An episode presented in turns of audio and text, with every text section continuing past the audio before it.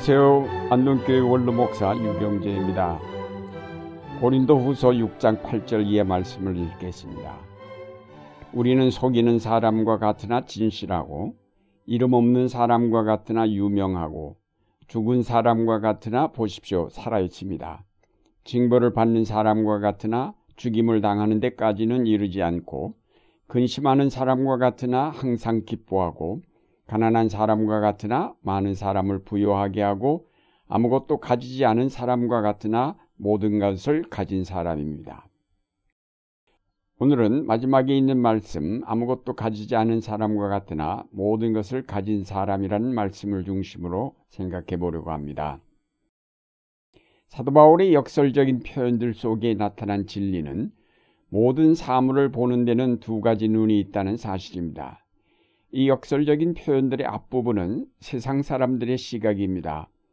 세상적으로 볼 때 전도자는 속이는 자 같고 무명한 자요 죽는 자 같으며 징계를 받는 자 같고 근심하는 자, 가난한 자, 아무것도 없는 자 같이 보입니다.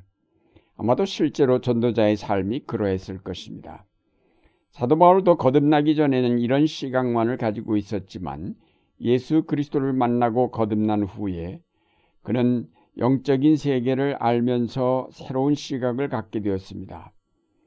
이런 새로운 시각으로 전도자를 볼 때에 참되고 유명한 자요, 살아있는 자요, 항상 기뻐하는 자요, 많은 사람을 부여하게 하는 자이며 모든 것을 가진 자입니다.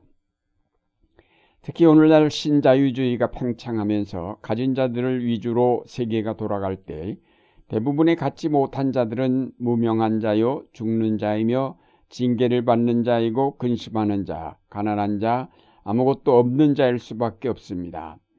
그러나 하나님의 나라가 이루어질 것을 믿는 사람들은 결코 이런 불평등한 질서 속에서 포기하고 낙심하는 대신에 희망을 갖고 그 나라를 기다리며 오늘날의 불의와 맞서 나갑니다. 우리가 믿음을 갖고 거듭나면 이 땅의 짧은 삶에 머물지 않고 영원한 삶에 대한 비전을 갖게 되기 때문입니다. 이 땅의 삶에서 비록 고난당하며 가난하게 살아도 그 때문에 울고 웃는 대신에 하나님 나라에 대한 소망을 더욱 확고하게 지니게 되므로 그 고난을 극복해 갈 수 있습니다. 사도 바울은 아무것도 없는 것 같으나 모든 것을 가진 자라고 하였습니다. 그는 예수 그리스도를 만난 후에 그를 떠받쳐 주던 세상의 모든 지위와 명예와 재물을 다 버렸습니다. 그에게 자랑할 만한 것은 아무것도 남아있지 않았습니다.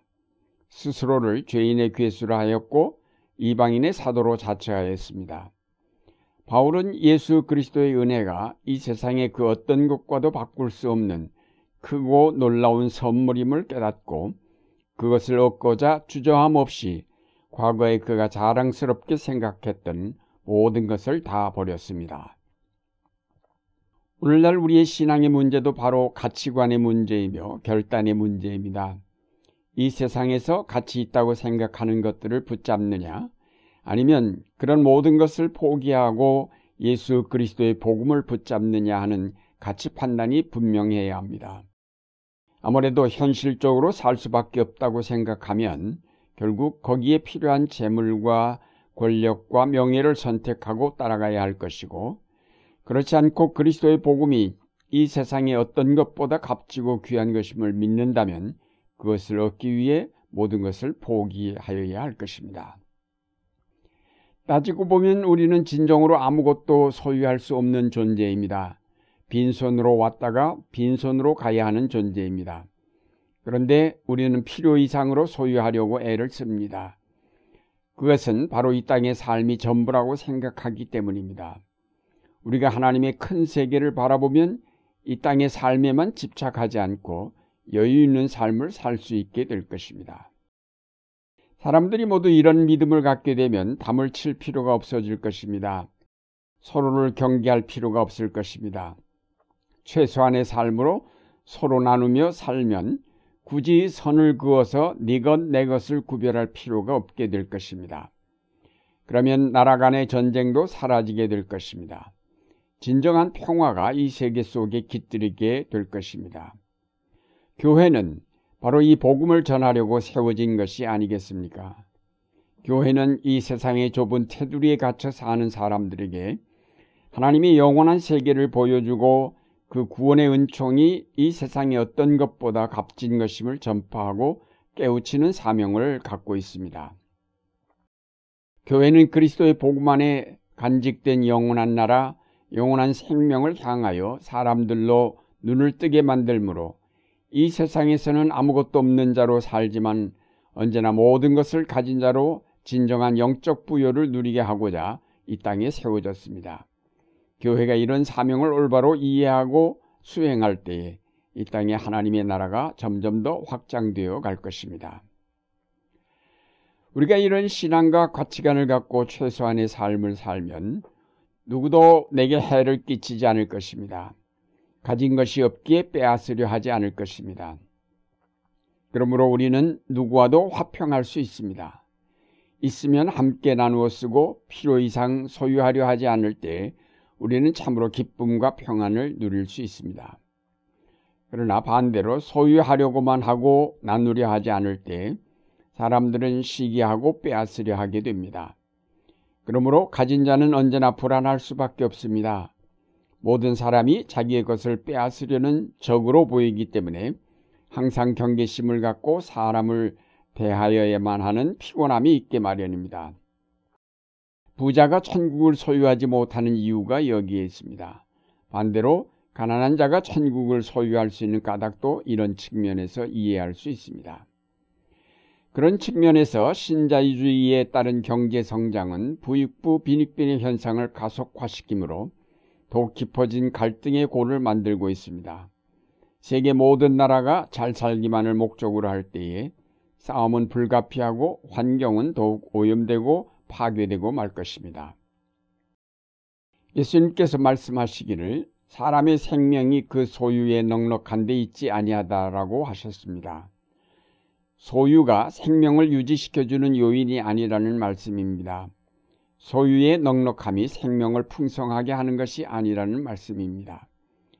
소유는 반대로 그 생명을 시들게 하는 요인으로 작용할 때가 더 많습니다. 더욱 안 좋은 것은 소유는 그 생명의 근원이신 하나님을 떠나게 한다는 사실입니다. 그 소유가 그의 하나님이 되기 때문입니다. 그래서 예수님께서 하나님과 재물을 겸하여 섬기지 못한다고 말씀하셨습니다.